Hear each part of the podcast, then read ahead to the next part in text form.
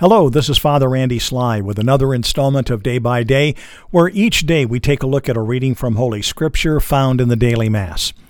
And today is Wednesday of the fourth week in Ordinary Time. Today is also the memorial for St. John Bosco, uh, often known as Don Bosco. And Don Bosco is known particularly for the work that he did among youth of his time in educating them and especially bringing them up in the faith. And so today would be a great day to learn about this amazing saint of God. A reading from the Holy Gospel according to Mark. Glory to you, O Lord. Jesus departed from there and came to his native place, accompanied by his disciples. When the synagogue came, he began to teach in the synagogue, and many who heard him were astonished. They said, where did this man get all this? What kind of wisdom has been given him? What mighty deeds are wrought by his hands? Is he not the carpenter, the son of Mary, and the brother of James and Joseph and Judas and Simon? And are not his sisters here with us? And they took offense at him. Jesus said to them, A prophet is not without honor, except in his native place, and among his own kin and in his own house. So he was not able to perform any mighty deed there, apart from a few, uh, curing a few sick people by laying his hands on them. He was amazed at their lack of faith.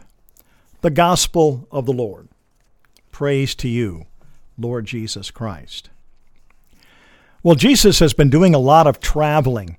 Uh, in the last several days, we've been with him down on the southeastern uh, shore of the Sea of Galilee, down in the area of the Gadarenes, and there he uh, was able to remove a legion of demons from a man who had been demon possessed for we don't know how long, but uh, was totally uh, out of control until those demons were removed from him, and then he was back in his right mind. And then he travels back up uh, to uh, the area around Capernaum. And there we have the, the healing of Jairus' daughter that we heard about yesterday, along with uh, the healing of the woman who had hemorrhages. and so uh, he's traveled back up by boat. Now he's traveling on foot and he's going from the area on the north shore of the Sea of Galilee around Capernaum over to Nazareth, uh, a little bit to the west and a bit to the south. And it is, of course, his hometown. As uh, Mark says, he was coming to his native place. And so he arrives in Nazareth and spends some time there. And on the Sabbath, he's invited to teach in the synagogue since he's a rabbi. And so, uh, as he's teaching in the synagogue, the people are seriously amazed at the authority, the teaching that he has given them, the wisdom that he had, and also the deeds that he was able to do among them. And so there was, like he, uh, Mark said, some a few healings and things like that. But an interesting thing happens. They're marveling at what is happening with Jesus in terms of his teaching and demonstration of power.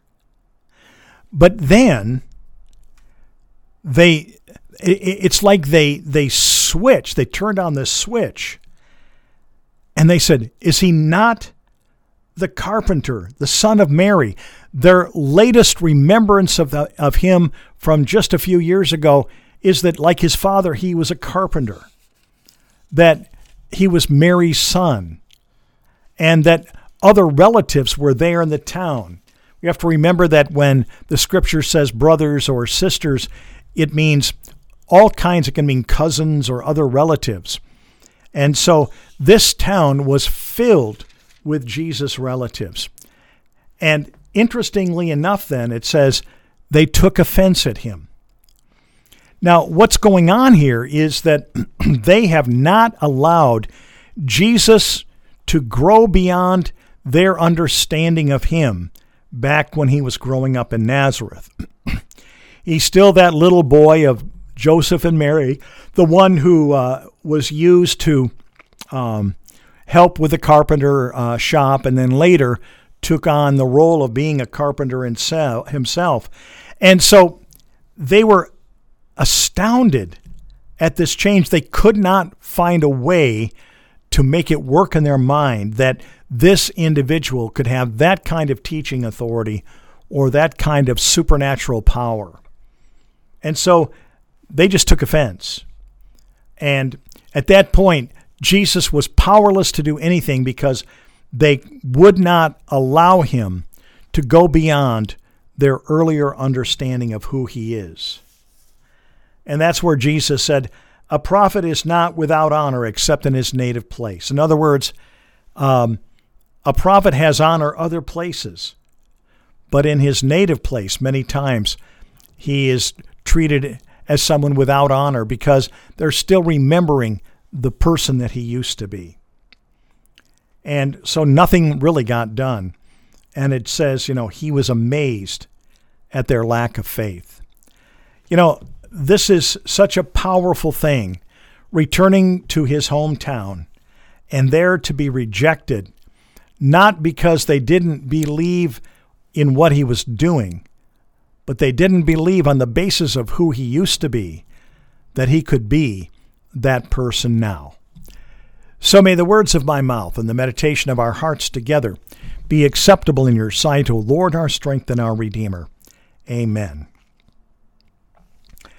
One of the things that this uh, particular passage always does is remind me of the need for us to always allow Jesus to grow beyond our earlier understanding of him.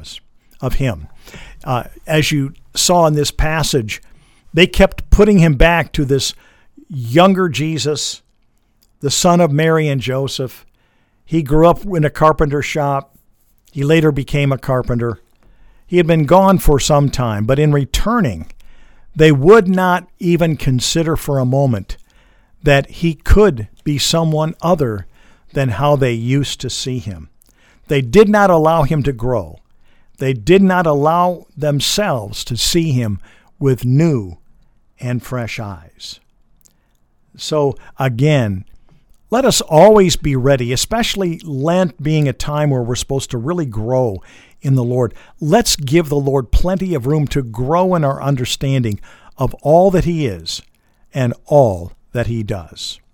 So may Almighty God bless you, the Father, the Son, and the Holy Spirit. Amen.